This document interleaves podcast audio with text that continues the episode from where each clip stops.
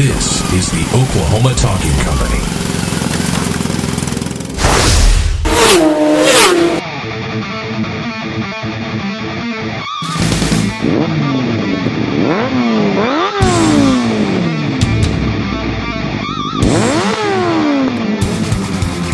Welcome to the Power Sports Podcast. I'm Jason Baffrey, and I am depressed. And I'm fortunately I have Eric Colvin here to to lift my spirits up. That's right. What are we depressed about today? Well, I don't know if you've heard the news, but news came out last week, at the end of last week, after we had recorded our previous show, that Victory is closing its doors. Victory Motorcycles. Uh, they were, are going to stop manufacturing as of right now.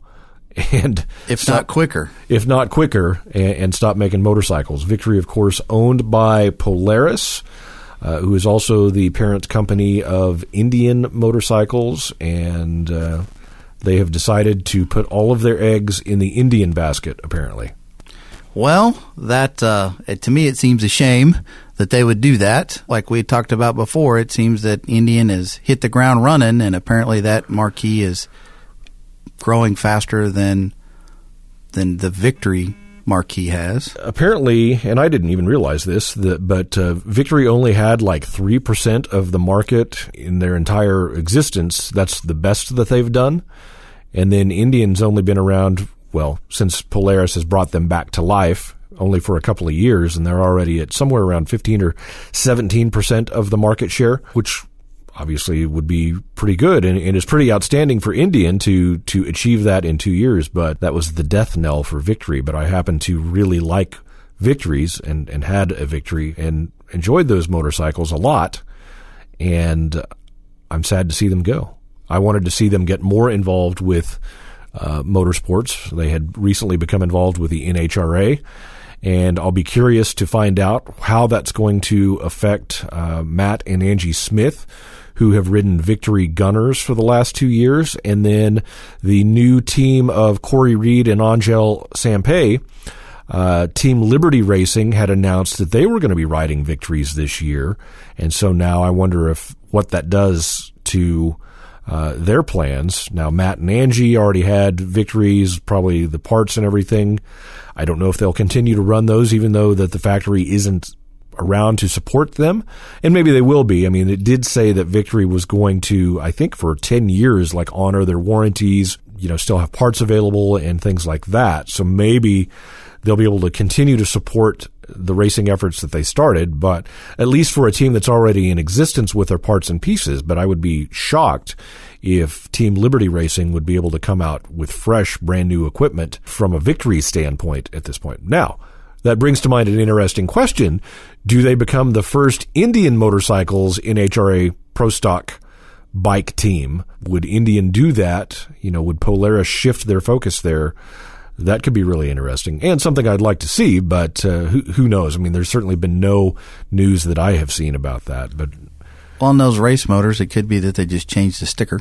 Uh, well, that's very possible too. Everybody's running either a Buell or a Harley or a Suzuki at this point. So, you know, the Victory engine, I think, would be vastly different. So, unless they were using some other kind of just nondescript V twin, uh, you know, the, pretty sure they wouldn't be getting Harley motors. Uh, well, in fact, we know that nobody's getting Harley Harley motors. Uh, you know, there might be a Buell or something undercover. I don't know. Uh, it, it'll be interesting to see, but you know, that's really the only racing efforts that Victory had, uh, aside from their Pikes Peak Hill Climb run last year with the Victory, ever popular Victory electric motorcycle, which I tend to think might have a little something to do with them going out of business because they invested all of their money in a worthless racing electric, Electric motorcycle that nobody's ever going to want to buy uh, because nobody really wants electric motorcycles, at least that I've ever met. I don't want one. No, not not even. So, you know, that's just my own speculation that the electric motorcycle racing Pikes Peak was the uh, was part of the death knell for victory. Well, let's not also forget that they ran an electric bike at the Isle of Man. Yeah, oh, did they?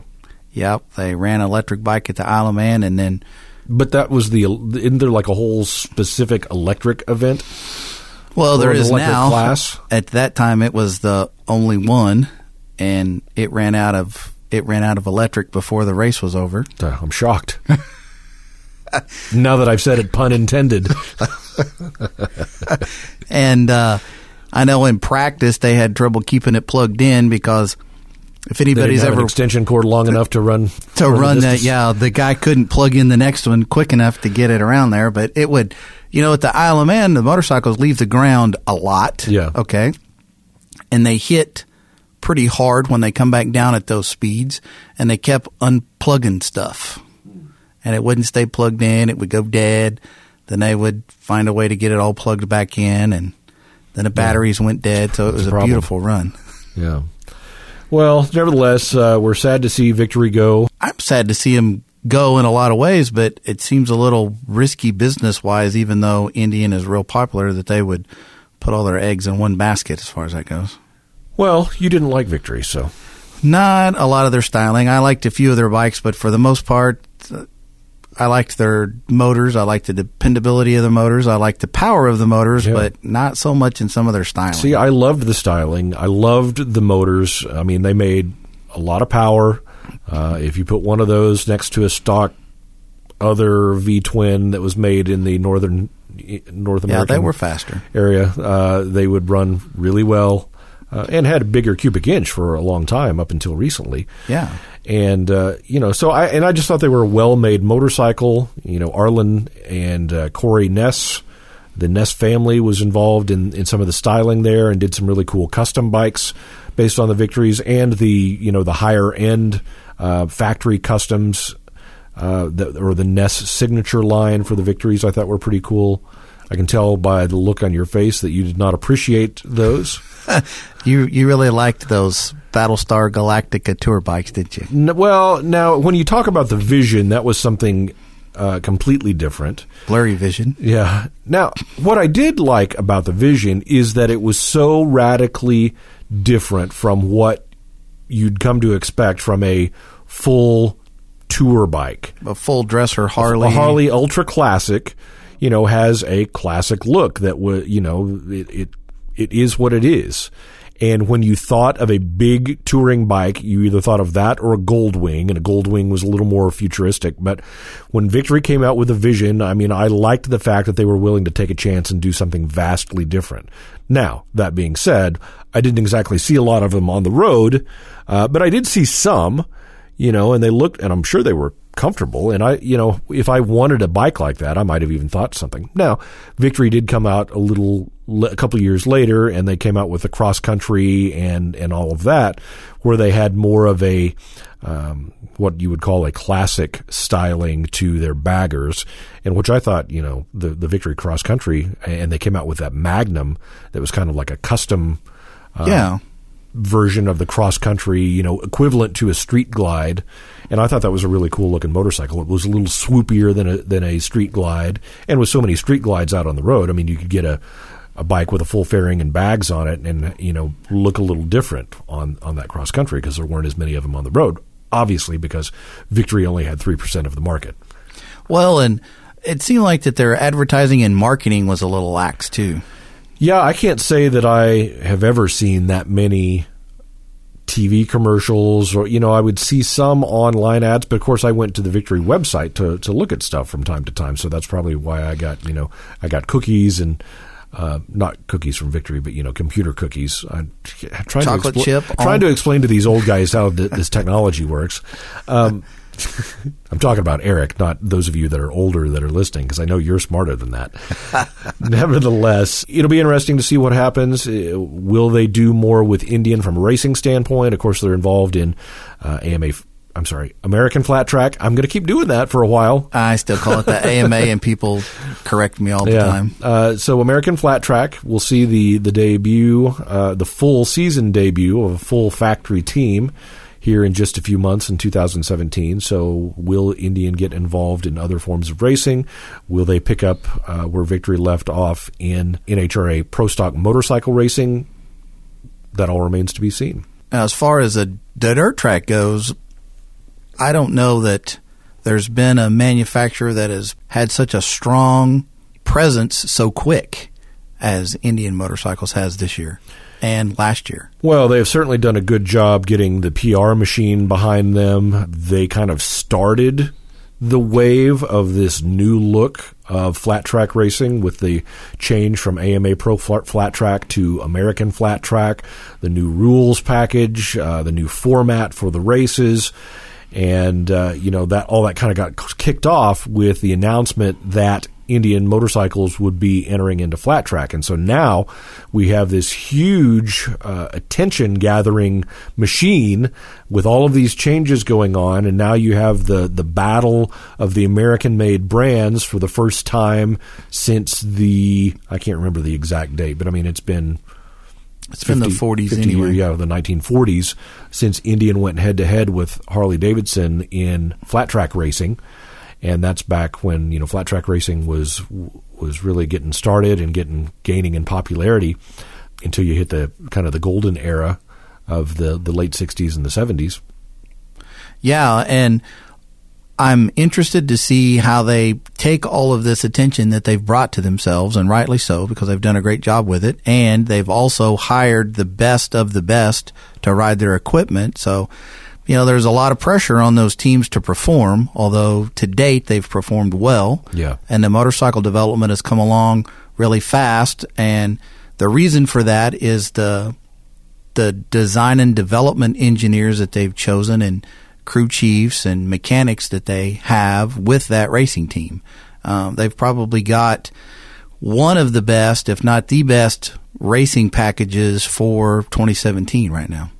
Yeah, it's going to be interesting to see, and I, am sure they're ready to come out with uh, all their guns blazing, and they've got the defending champion on their motorcycle. Well, the last two defending champions on, on, the, their, on motorcycles. their motorcycles now, and that's the only kind of drawback for me, you know, as a fan looking at it, you want to see, you know, your two best guys going at it, and and I'm sure we will. But it would be cool if you know one of them were on the Harley and the other on the Indy. You know, if Jared Mees were stayed on a Harley and Bryan Smith went to Indian, and then you've got your last two champions going head to head on this you know classic American uh, brand battle.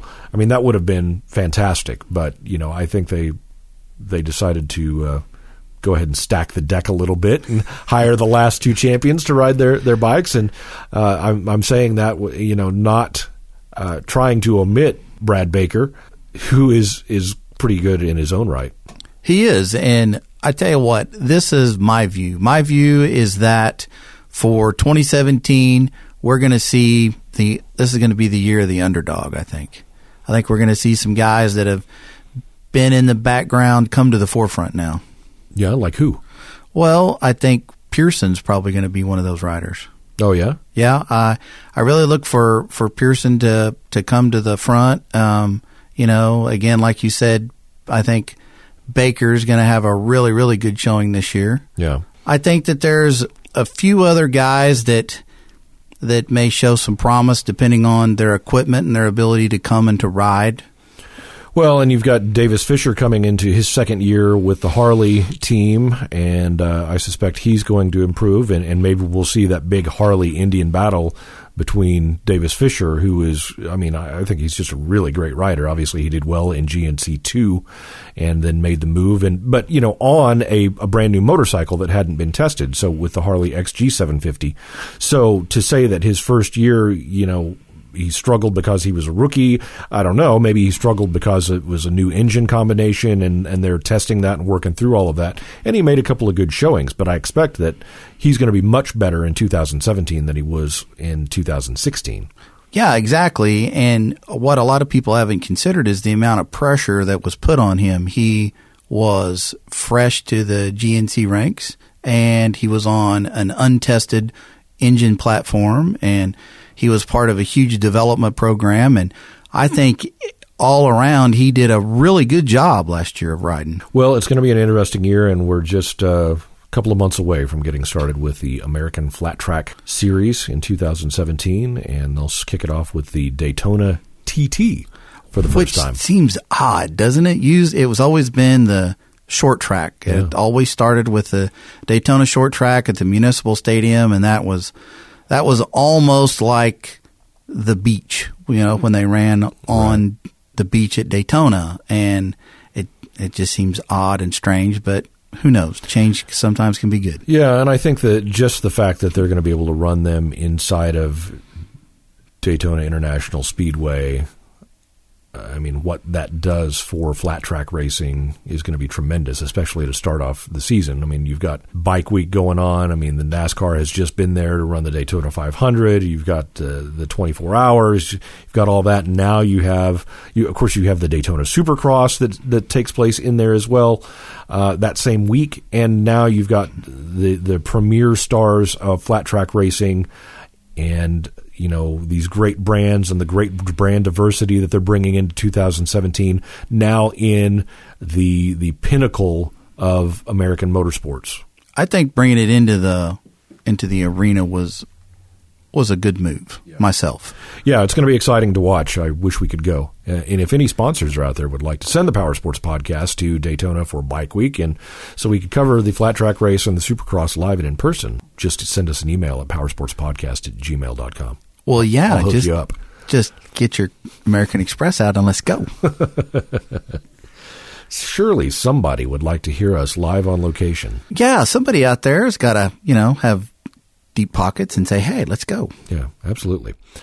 Well, there's been a lot of other news that has come out uh, this past week, and and specific. We we don't get into a lot of politics, but we have to right now because there's some news that has come out that, and this is really bizarre, um, but there's been a lot of talk about it. There is the United States Trade Representative, and there is apparently a ban on growth hormones in uh, the beef that the U.S. exports to Europe. Europe put a ban on some of the hormones that U.S. ranchers use in their beef, and so that creates a problem for the U.S. exporting beef.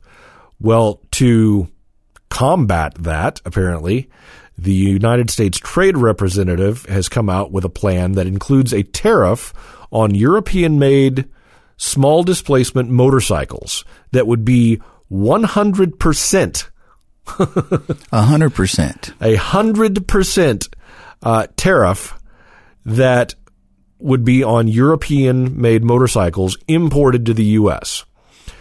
So that has created a little bit of concern because obviously if you ride, oh, a KTM, KTM or a Husqvarna, Husqvarna, or Beta, or Uh, Gas Gas, yeah, um, Sherco. but I think certainly the you know the motocross world, you know, 450s and 250s would probably get hit by that. Plus all of the little bikes for your for your kids, that is going to increase the cost of uh, those European brands, which a lot of people like. myself Cons- included. Yeah, exactly. Uh, considerably. So we've done a little bit of research on that, and we don't know what to think. Uh, And and I tend to think on what I've read, it's a little bit of saber rattling.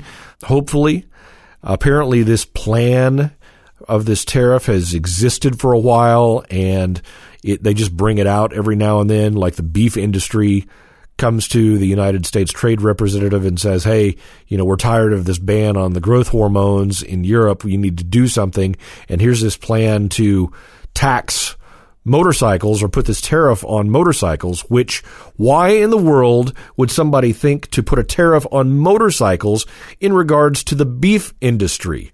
What in the world is going on and who are these people that get put into these positions? And I don't even know what the United States Trade Representative, if that's an elected I assume that's some sort sort of appointed, Appointed position, position, or paid position. Um, but good grief, the what's motors- happening with this world? the motorcycles have always been a soft target, and it seems like that they don't want to pick on a car industry. You Well, know, yeah. we can't double the tax on our Mercedes and our BMWs because that's probably what they drive. Exactly. So let's pick on a soft target, we're back to the motorcycles again. If there's any good news or at least, at least hope that comes out of this, it's that, uh, again, we think that it could be saber rattling. Um, this plan has been around for at least 18 years, and I guess they, they first talked about it back in 99 and then again 10 years ago. And it's never been implemented, but the beef industry has requested a, um, a meeting with the United States Trade Representative to reassess this and try to encourage them to place this tariff again on European motorcycles uh, to combat the ban on the beef and the growth hormones. But that doesn't mean that it's necessarily going to happen. Just because the beef industry asks for it doesn't mean that it's going to be implemented. Now, the AMA has put out some news about that, and they also have a place that you can go online to find out uh, about that and voice your concerns, which you have until January 30th to do that. Um, you could probably find that just by going directly to the AMA website or when we post this show. If you're listening to the show now, go to oklahomatalking.co and look for the show under Power Sports Podcast, and we'll put the link for it uh, on the page where the show is. So if you're listening to us on iTunes, go to oklahomatalking.co click on the show and then in there we'll have some stuff and we'll put the link in in with that as well, so you can go and voice your opinion to how ridiculous this tariff would be on motorcycles to help the beef industry. Yeah, we need all the riders out there to speak up, log on, tell them how ludicrous this is. In the past, a lot of the voices from the consumer side of the power sports industry has been a little lax and from the turnout from our last election, it seems like that people are a little more willing now to step up and to speak their mind. So I would encourage them to do that if you have a motorcycle, ride a motorcycle of any kind, any size. Doesn't matter if it's Japanese, Chinese, European, American, whatever. Cause here's the deal. They start with that and they get their foot in the door and it's a talk about trickle down effect. You know what runs downhill. And once they get their foot in the door with that, if it's not saber rattling, then it's going to trickle down to other areas in the industry. Or we can just hope. Let's all make America great again, and uh, and and maybe this won't get further than uh, than our new president. So, and I don't even know if he has anything to do with. The closest I've ever seen is he was on an episode of American Choppers, and they built him a bike for an auction. I meant with the United States Trade Representative. Oh, okay. Yeah, I, mean, right. I don't know if it, he even knows what's going on over there. I, who knows? Keep your eyes on that. Go to the AMA website, as Eric mentioned, and uh, log your opinion on there, and let's get this thing stopped before it goes any further. Don't be easy on them. No, don't. Because they're all politicians need to hear your voice. Yeah, period. Right. That's why I said that. All right. So moving on, we have uh, we had a little Supercross action this past weekend, and we have more coming up this coming weekend. Uh, but the San Diego Supercross was a very exciting event. Once again, if you didn't see uh, Anaheim, Ken Roczen kind of ran away at Anaheim, but he did not get quite so far away at San Diego. Defending champ Ryan Dungey put up a great fight. Actually, Dungey got out to the lead early, and then Roczen was able to get around him, but Dungey trailed him for the whole race. Now, the two of them pulled away and just left everybody behind. The margin at the finish was Roczen and Dungey, and then 16 seconds later, everybody else came came across. And Marvin Musquin, uh, great job for Marvin Musquin, who wound up third on the podium for the second week in a row. Of course, the podium was exactly the same as what it was in Anaheim, but I think that that doesn't tell the full story. Dungey looked a lot better than he did. Not that he looked bad at Anaheim, he didn't. Uh, it was just Roczen got so far ahead so quickly that nobody had anything for him. But this time, Dungey stayed on his bumper. Uh, they had some battles and uh, you know I think we're in for a good good battle between those two in 2017. Now there's some other guys that may be really really scared at this point uh, because we're we're two weeks in and they they're seeing what these guys are doing and the pace they're setting and it's got to be disheartening to go through the last several months of working out and doing the road work and running motos and, and thinking that you've got it all together and then seeing those two guys come out and put 16 seconds on the field So, and from Musquin, who trains with Dungey, and I mean, he's been with him every week. I mean, you'd think that he would be able to keep up right there, but um, man, they're they're just at a whole other level right now. Uh, now, Jason Anderson on the uh, Rockstar Husqvarna was fourth, and then Cole Seely, Roczen's teammate with Team Honda HRC, was fifth, and then Eli Tomac was sixth. And so Tomac fell down a spot uh, from Anaheim to San Diego, and I don't know if he suffered the same issue. We we talked about him having arm pump at Anaheim, and I haven't heard if that was the issue or if it was just you know Anderson was looking good. I mean, Anderson was riding really good, uh, won a heat race even, and uh, you know, I think he might have something for for those other guys. He, he I, I, expect to see him on a podium, uh, if not maybe take a win. You know, if Roczen and Dungey have an off night, then certainly Anderson and Musquin are are there waiting, and I think have this overall the speed to um, to take a win. Well, let's talk about this battle here. So, how clean was it? Very clean. Was it? Yeah. Yeah. They were just pushing each other really hard. Yeah. I mean, they were just running at an unbelievable pace, but uh, everything was clean. I mean, they were never, you know, Dungey was right behind him, but never really got in a position to. The only time he got in a position to make a move was on the last lap, and he made just a little bitty bobble, and that was enough to kill kill some time and not get him into the right position to be able to try to put a pass on Roczen. Um, but aside from that, you know, he just kind of paced him the whole race. And, you know, Roczen came in when he got around Dungey, you know, he. Roczen was so unbelievable in the whoop section on that track. He was like a complete animal compared to everybody else. It was it was amazing to watch him hit the whoops. He was so smooth and so fast, and and you think about you know riders of the level of Ryan Dungey and and the other guys that are out there. And I mean, Roczen made Dungey look like you know it was the first time that he had hit the whoops.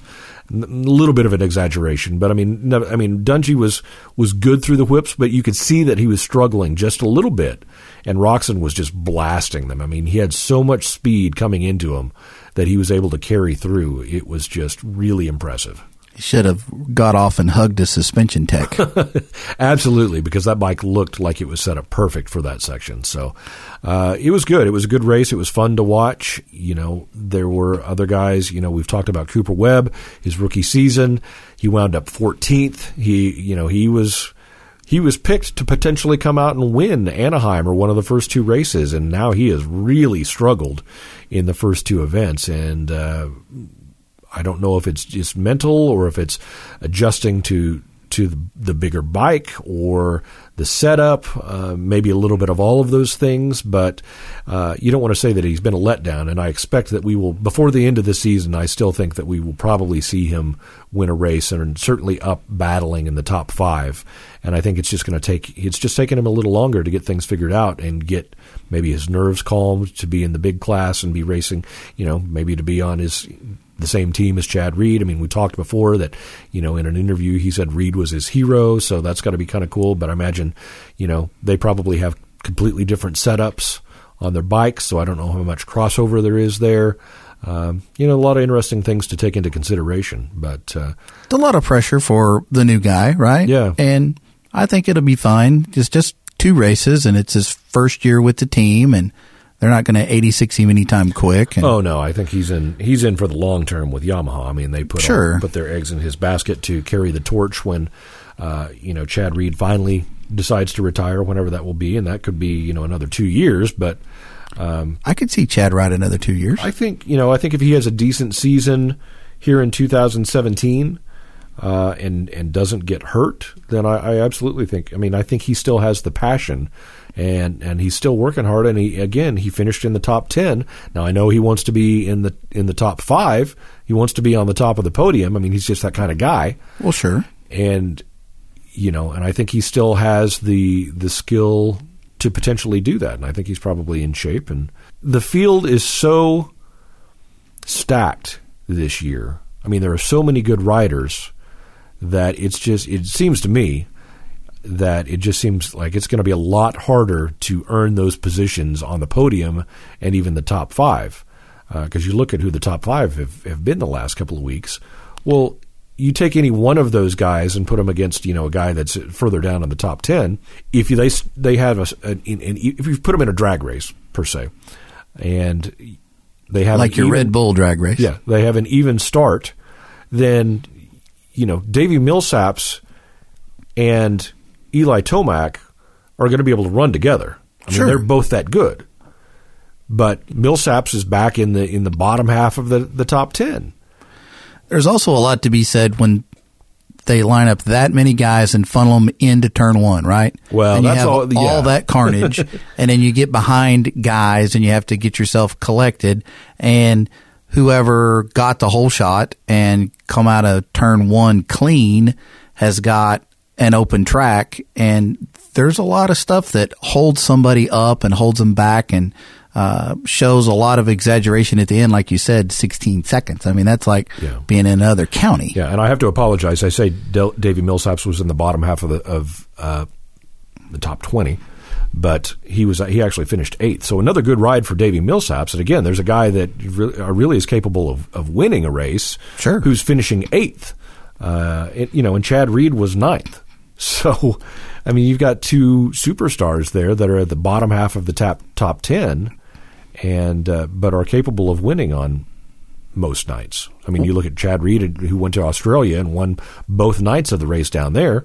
Uh, of course, com- you know, a little bit different situation and circumstances and competition, but I mean, you know, he can win. Davy Millsaps is coming off of a ca- Canadian national uh, motocross outdoor championship, and you know, so he's a guy that's still winning. Sure. And uh, He's I more just- than capable of winning. yeah, so I think you've got you've just got some great guys. Justin Bogle pulling on the Oklahoma connection from uh, Cushing.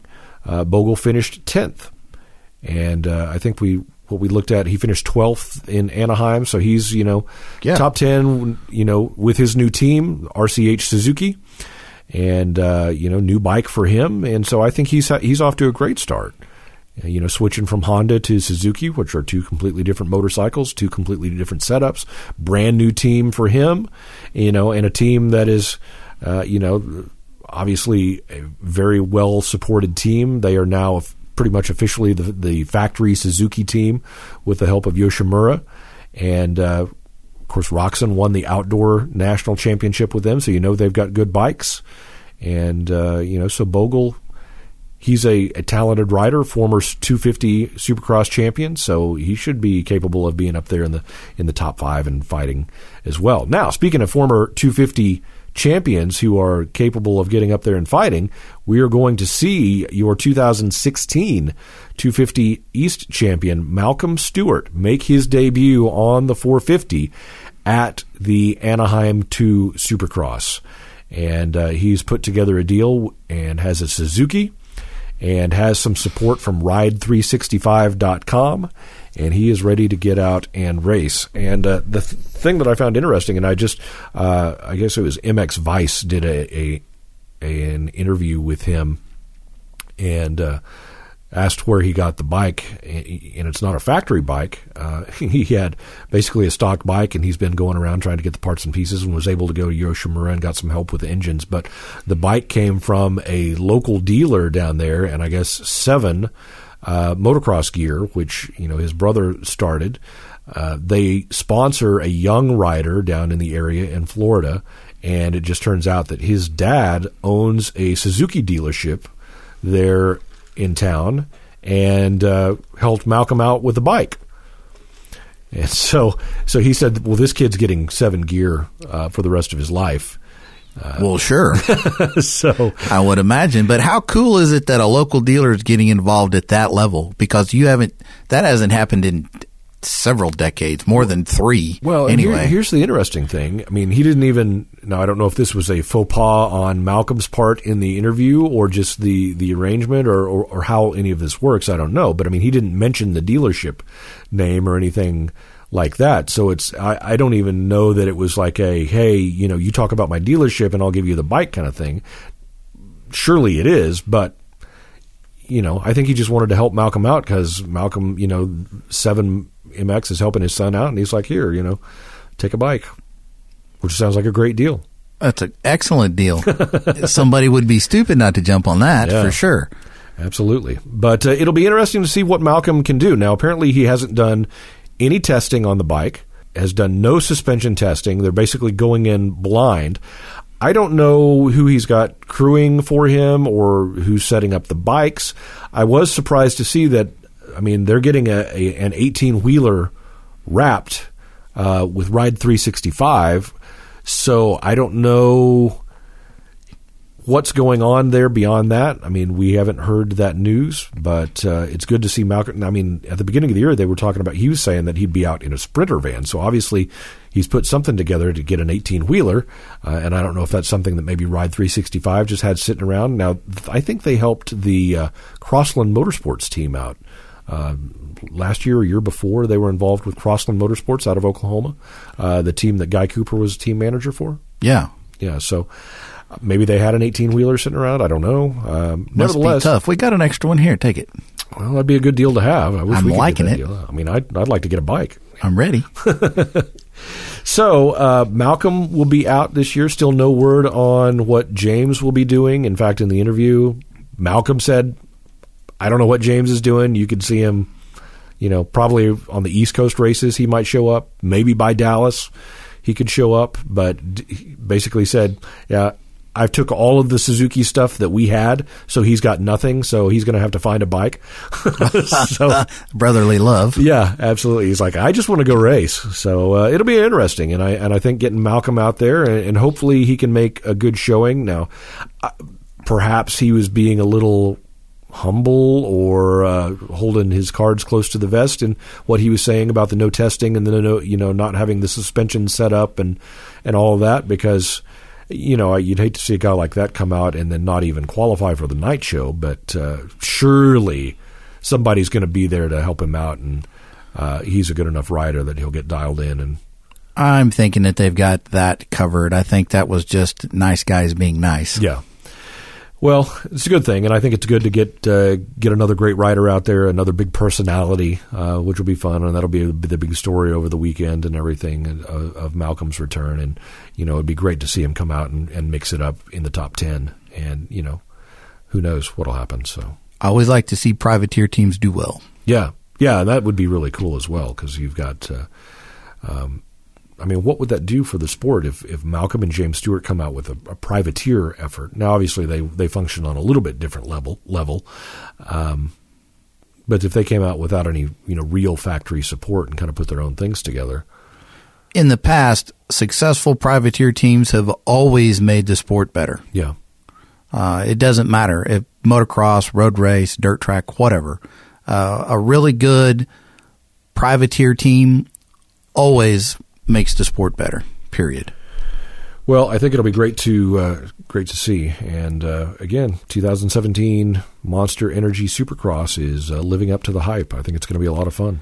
Yeah, we thought it would be interesting, and it's lived up to all of our expectations. And my hat's off to anybody that tries to put together a, a privateer program because the cost of of racing at that level now is astronomical.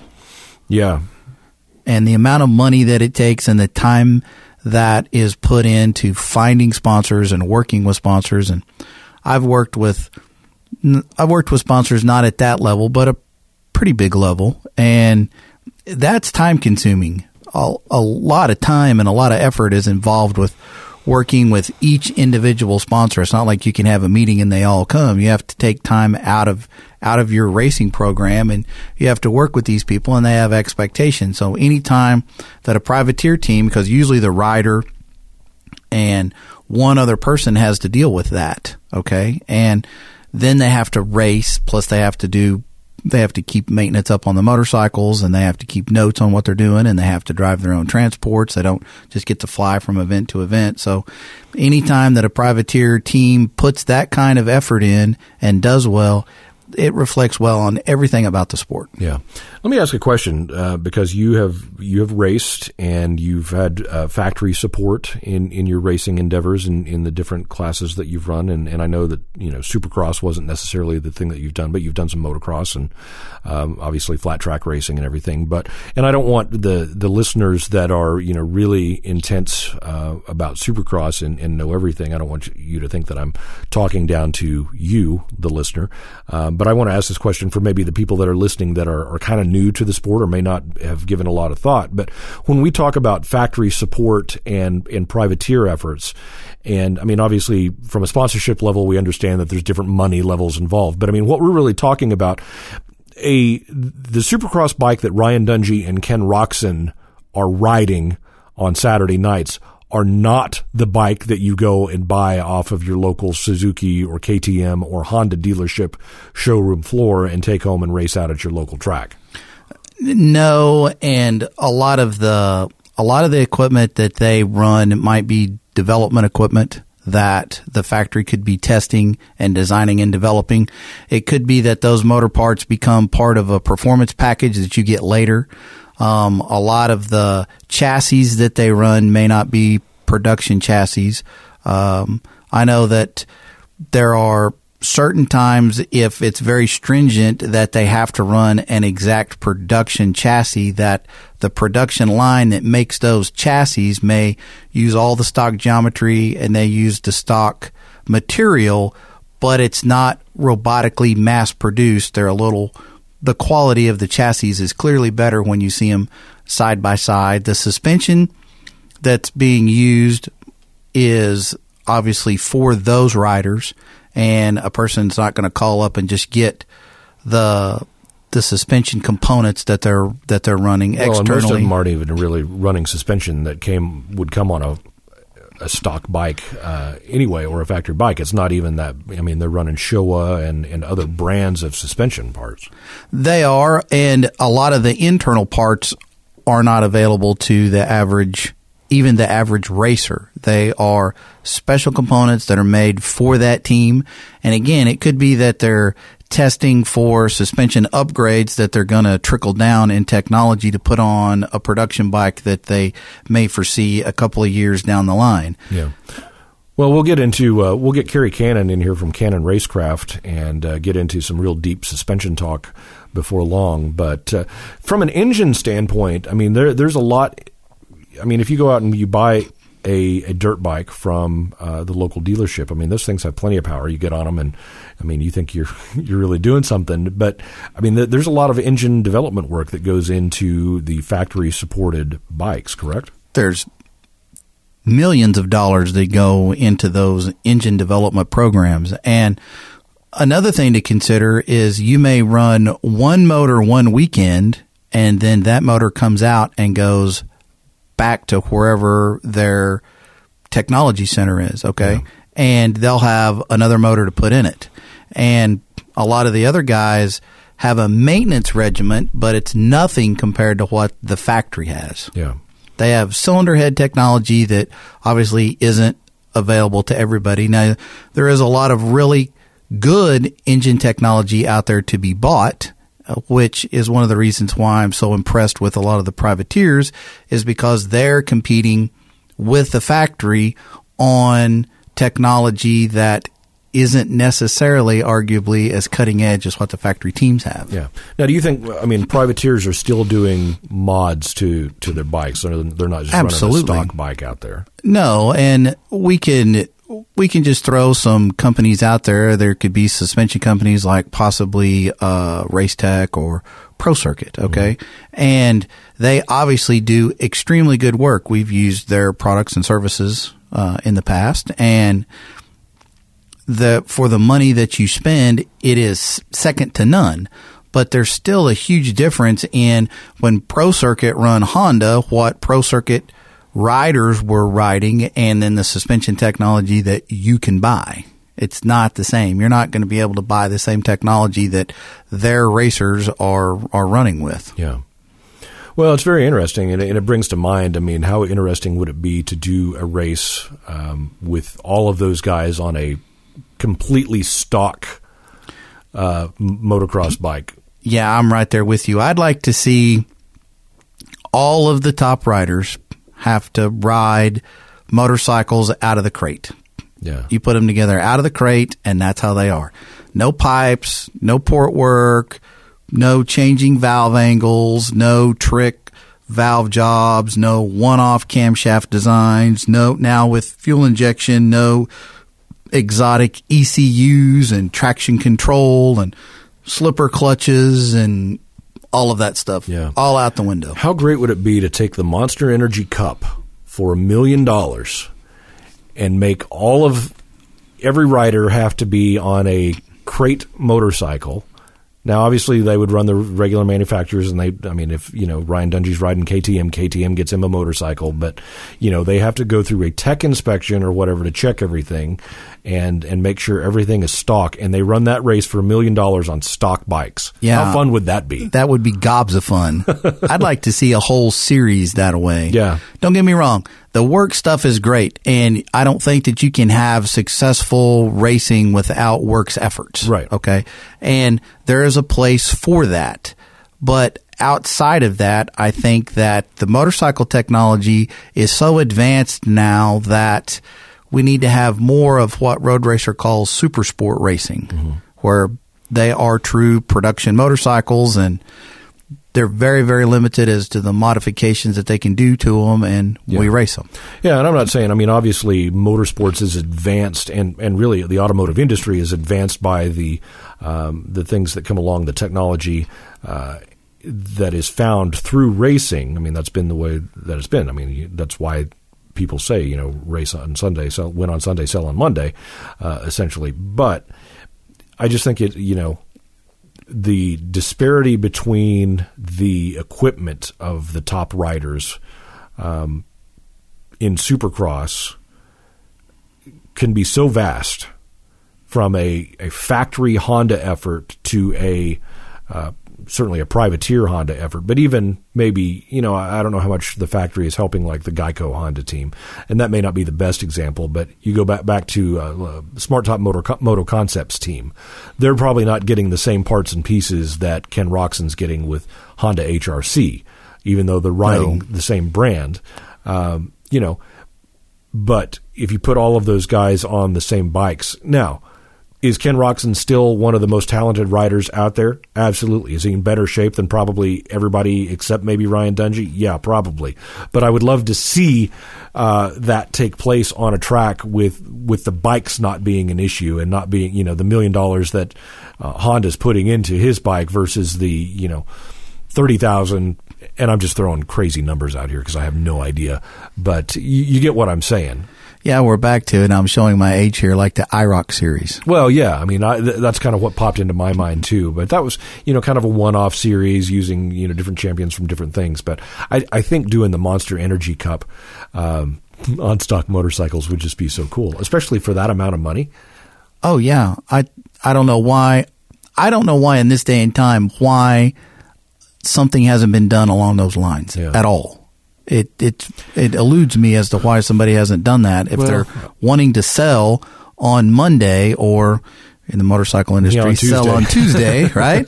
um, why they haven't done that? Uh, to my knowledge, the and they get almost no press.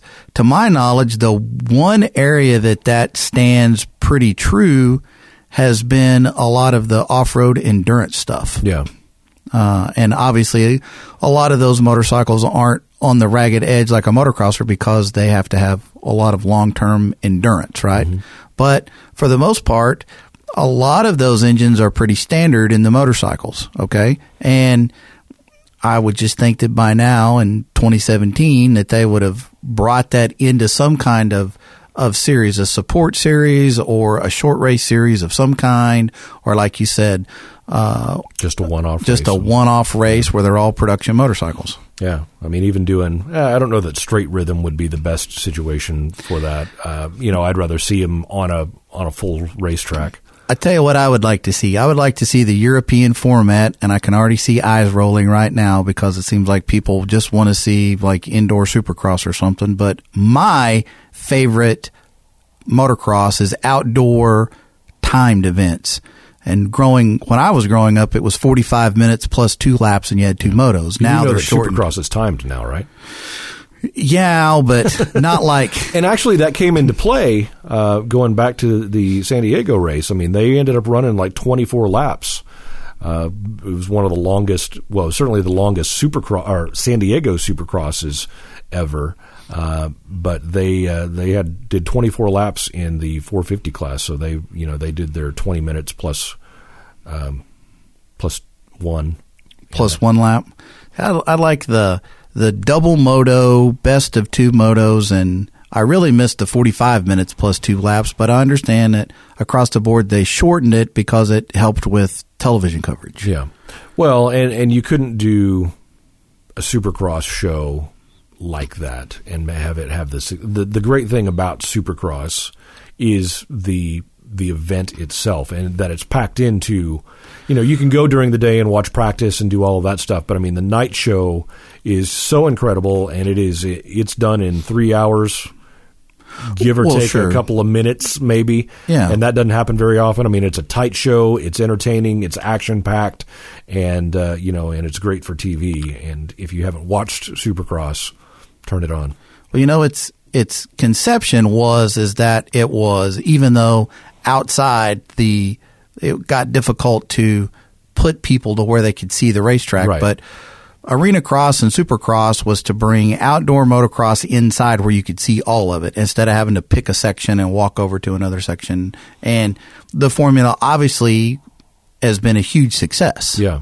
But I still just like the the FIM style outdoor timed two moto deal. Well, yeah, even uh, outdoor, you know, Lucas Oil Pro Motocross, AMA Pro Mo- Motocross outdoor is it's it's a completely different animal. And I mean, you look at tracks like Glen Helen and and some of those, um, Saddleback and Mammoth Mountain. yeah, the I mean the classics that have been there and have the the giant hill. I mean, you think of that hill at Glen Helen and and they where they make The that downhill drop. at Carlsbad. Yeah. So, I mean, those are just uh, something completely different, and I mean, those are you know diehard motocross fans uh, love that stuff. And I mean, I've I've been to Glen Helen, and it's such a cool place. But yeah, I mean, you can't see everything that's going on. Or if you were there when like when I was, and I was working, I was stuck inside an RV uh, listening to the race on the head. The the director called the race on the headphones and everything while I was taking notes. But that's a whole other story.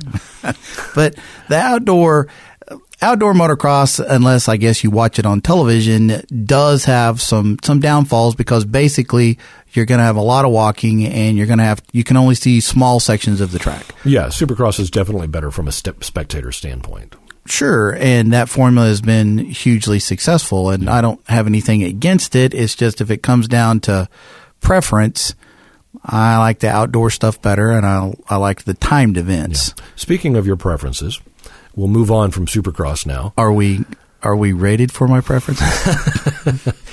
Uh, based on your some of your Facebook posts, I don't know that we are, but nevertheless, uh, you are a big fan eh, of the Isle of Man TT, and uh, one of your favorite riders, who was. There had been some talk about it, possibly him retiring, but not only did he not retire and will be coming back to Isle of Man, he's with a brand new team. yeah, uh, we talking about well, two of my favorite writers, uh, Guy Martin and John McGuinness. Yeah. and they're going to be riding for Honda this year. And they're going to be teamed up at the Isle of Man, but they're also going to be teamed up for the Dutch TT and the Northwest and all of the what is called TT racing over there. Not the same as TT scrambles here, but what a lot of diehard guys call real road racing, Yeah. street racing. Yeah. It's just, it's insane. It is insane. I mean, it's so fun to to watch and to see videos from over there. Um, but man, that is I can't imagine. Well, I can kind of imagine doing it uh, until something goes wrong, and then I don't want to imagine uh, what happens at that point. yeah, when stuff goes wrong, it goes wrong really, really Yeah, bad. and, I mean, we're talking about close to 200 miles an hour, over 200 miles an hour on far, farm roads in Europe with you know wooden fences on both sides or trees on both sides. and- cobblestone walls. and- yeah, and you know, running through an intersection Of course, they have it blocked off. There's hopefully not a car coming, but you know, having to make 90 degree turns at some points, and um, it's just an incredible form of racing that you know, unfortunately, we don't get to see much of here in the United States. But You know, we don't at all. And it seems like a lot of other countries around the world have, even Macau, look at that. They've got street racing there.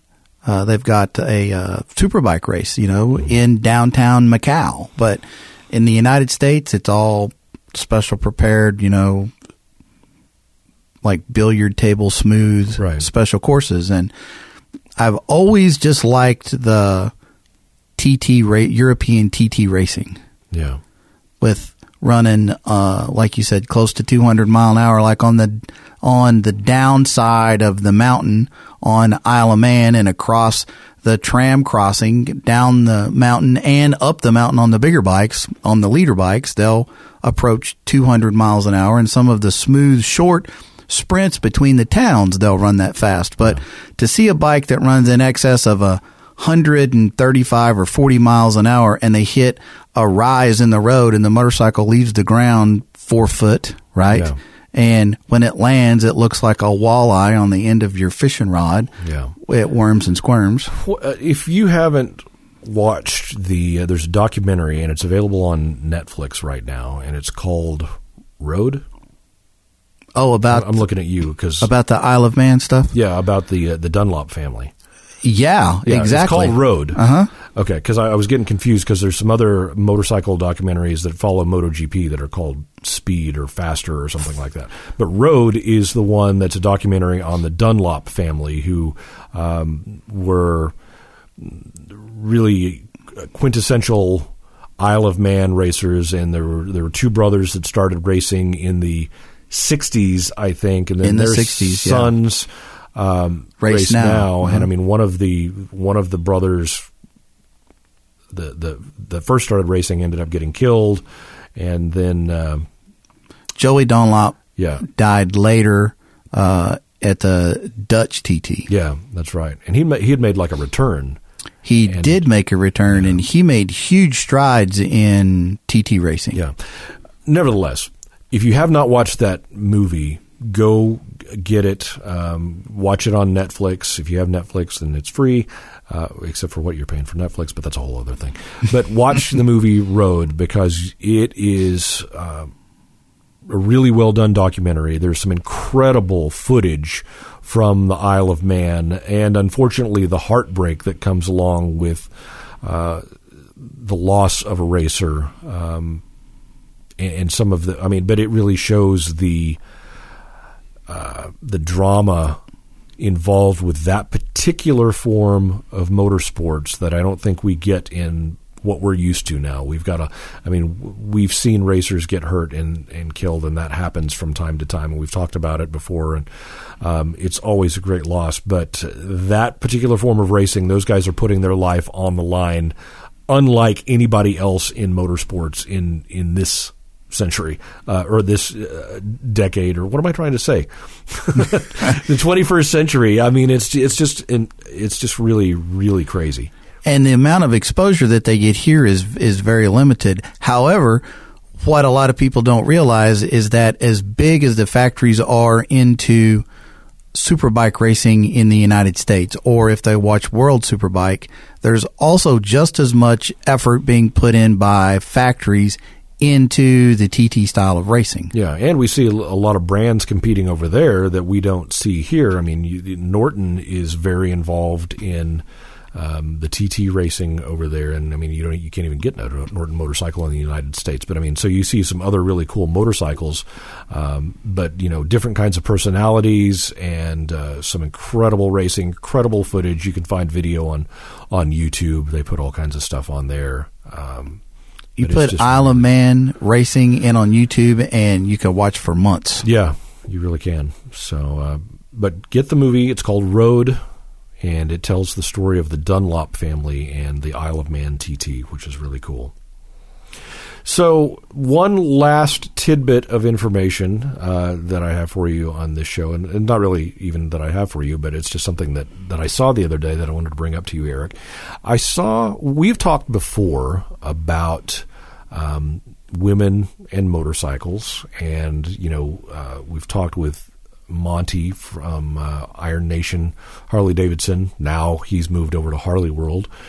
Uh, in case you're looking for him out there anywhere, and uh, we've talked about you know selling to women and, and and women you know looking for different sizes and shapes of motorcycles and and how you you know approach that differently from a sales standpoint. I think I've seen the first motorcycle commercial specifically targeted towards the female rider. I, I don't know that I've ever seen one before, but just the other night I saw one, and it's Suzuki, and they're marketing, I think, the SVE 650, and their commercial is targeted specifically to female riders. It has a, uh, you know, there there have been some commercials that may show a woman like riding a Harley every now and then, but I mean, this one was, I mean, the tone of it, it was all, you know, a female rider on the bike the whole time. Um, I think it even talked about, you know, the female rider in, in some capacity or, you know, finding, I, I don't remember the verbiage of the commercial, but I found it really interesting given what we've talked about before that Suzuki is really kind of stepping out there and really targeting the female rider to sell their bike. Well, I hope that they continue with that. That is a huge market area that has never been widely marketed at all. Really? I thought you said you didn't think women could ride motorcycles. No, I would never say that. Actually, to be honest, women customers, believe it or not, are easy to deal with. And I know guys out there have just fallen out of their chairs and spilled their beer, but here's the deal. If you go with your girlfriend or your wife shopping as indecisive as they are to buy shoes, they are totally opposite when it comes to motorcycles. Uh, comes to helmets or jackets or whatever. It seems like the guys are the ones that have issues with making up their mind. Usually when women come in, they're, they already know what they want. They know what they're after and they're really easy to deal with. But for some reason, the motorcycle industry has never taken the time or a major effort to get into that niche market. Yeah. Well, and do you think, I mean, obviously there's been female riders for longer, I mean, as long, long, as time. there's been motorcycles, Right. yeah. But I mean, they, they haven't really been. Uh, maybe not as as many. It's not as prolif- proliferated as it is now, um, or is that just my imagination? No, for a long time, the amount of women that rode was pretty low, and it was I don't know why it was frowned upon, but but I remember growing up. Well, they uh, also used to not let them vote. So Well, that's true too, and that's a whole other show, right? But the you know, growing up, I used to see what they called a powder puff class, which was like Oh, yeah. all women classes, Yeah. and which has kind of gone by the wayside now. And you know, some people think that that's not a good thing that that that has gone away, but I actually think it's guys that are just don't want to get beat by girls. But I think that to have guys and girls race together is fine. Anyway, having said that, I just remember when there was a powder puff class and the attendance rivaled any other class with the females. yeah, well, and I I know that it'd be interesting to get a woman in here and have this conversation, um, and maybe even a, a woman racer. Uh, we'll see if we can do that. But the, I mean, there, there's something that is perhaps derogatory about the name Powder Puff class. I mean, I, I personally think it's fine. I don't I'm think guy, there's so- anything wrong with it, but I'm a guy, so what do I know, right, right? exactly. I mean, we're not the ones to be making that decision. Any woman that's listening to the show right now is going. Now well, they're I can't, I can't repeat what they're probably saying to us right now, yelling at their iPhone that they're listening on. They're not picketing out front again. Right, I hope not. Uh, but the the powder puff class again used to be a, a an important part of a racing program. Uh, Sure. and, and maybe it wouldn't happen every week, but it, when it did happen, it was a big deal. And I think that introduced racing to a lot of women that otherwise might not have gotten involved. I think it gave them the opportunity and kind of, well, you hate to say it. I mean, certainly in a different generation, the permission to get out on a racetrack. Um, and, and I did my fingers in air quotes there because I mean, I don't, you know, I, I, that may just be a speculative type of thing. But I, I think there, that there was a time when women wouldn't step out there and do that, or or a lot of women wouldn't step out, out there and do that because they didn't think they you know, would like it, or they didn't want to go out there and, you know, have their husband or boyfriend telling them, you know, oh, well, here's how you need to do it, or something like that. I mean, obviously you have the. Or it wasn't the, ladylike. Right. It wasn't ladylike. But then they got out there and they're like, oh my gosh, this is the most fun thing ever. And then they got involved in racing on a regular basis and, and became, you know, good or, or successful. And, uh, you know, you obviously have your barrier breakers. You have, you know, Shirley Muldowney. You have, um, Angelle. Well, I mean, uh, Angelle came a little later on. Why, uh, why did I? Uh, Lyn St. James. Lyn St. James is Uh, another one. Yeah, and uh, and I mean, you'd think about you go back earlier in, in NHRA. Shirley Shahan Mm-hmm. uh, was one of the first women to to start drag racing in the stock and super stock categories, and uh, I think in Indy you might have had Janet Guthrie. yeah, Janet Guthrie. Um, so you know there have been the women that have been the barrier breakers, but on the local level, you know the average everyday, just like the average everyday guy was going out and trying to race on Friday or Saturday night. I mean, this gave the opportunity to the average everyday girl to get out and get behind the wheel and and maybe try it for the first time driving, you know, a borrowed car or something like that, and then they ultimately decided, hey, this is fun and I can do this and I'm good. And more importantly, I really enjoy it. So I'm going to get my own car or, you know, I want my husband to build me a car or I'm going to build my own car uh, and do something that I never dreamed that I could do before. Um, now we don't see that happen. We don't see a powder puff class. We do see more women involved in sports racing against, and certainly in motorsports. I mean, I think motorsports is probably one of the only forms of sports where you see men and women competing equally matched. Yeah, uh, and the times. amount of- and have champions. I mean, you think about Angelle Sampey, Erica Enders, Yeah. um, Shirley Muldowney, uh, you, you know the Force girls that are now racing. Um, but I mean, you know, the the previous three all have NHRA championships, um, and and you have Danica Patrick now in in NASCAR. you got Corey Weller in trophy trucks, Okay, who is an outstanding driver. Yeah. Um, Vicki Golden, who's riding Supercross, who was the first woman to qualify for a night show in Supercross and did that last year. Now, I haven't seen um, her. I don't even know if she's been at a race. Now, I think she ran the East 250 series last year, so maybe we'll see her later on this year. But, uh, you know, there's an entire women's motocross series and and now we're starting to see uh, women coming into uh, Supercross, and actually, I just saw an interview today with a young lady that was riding the uh, the Arenacross series that they interviewed. So um, we're seeing more women get involved in in motocross and Supercross, coming out and riding with with the guys as well, and and hopefully we'll see some breakthroughs there as well. I mean, I'd love to see Vicki Golden, you know, qualify for a main event in uh, this year if she's going to be riding, and uh, I think that would be fantastic. I do too. And one thing I can tell you is whenever female customers come in with their boyfriends or husbands, one of the first complaints they have is they're tired of waiting on the husband and they're tired of waiting on the boyfriend. Well, there you go. Well, so uh, ladies, you can email us powersportspodcast at gmail.com or please go like our facebook page. Um, we post all the shows on the facebook page. We put other news there. We share a lot of stuff from a lot of the other uh, industry um, websites and magazines and things that are reporting news that get to it a, a lot quicker than we do, and we ultimately get to talk about it here. But um, if we see a news story, we try to repost it on the Facebook page, so you can find us facebook.com slash powersports Podcast, or you can go like the page from the Oklahoma Talking Co. website, and that's where we'd like you to go listen to the shows, oklahomatalking.co. You can also listen to us on iTunes and Stitcher Radio as well.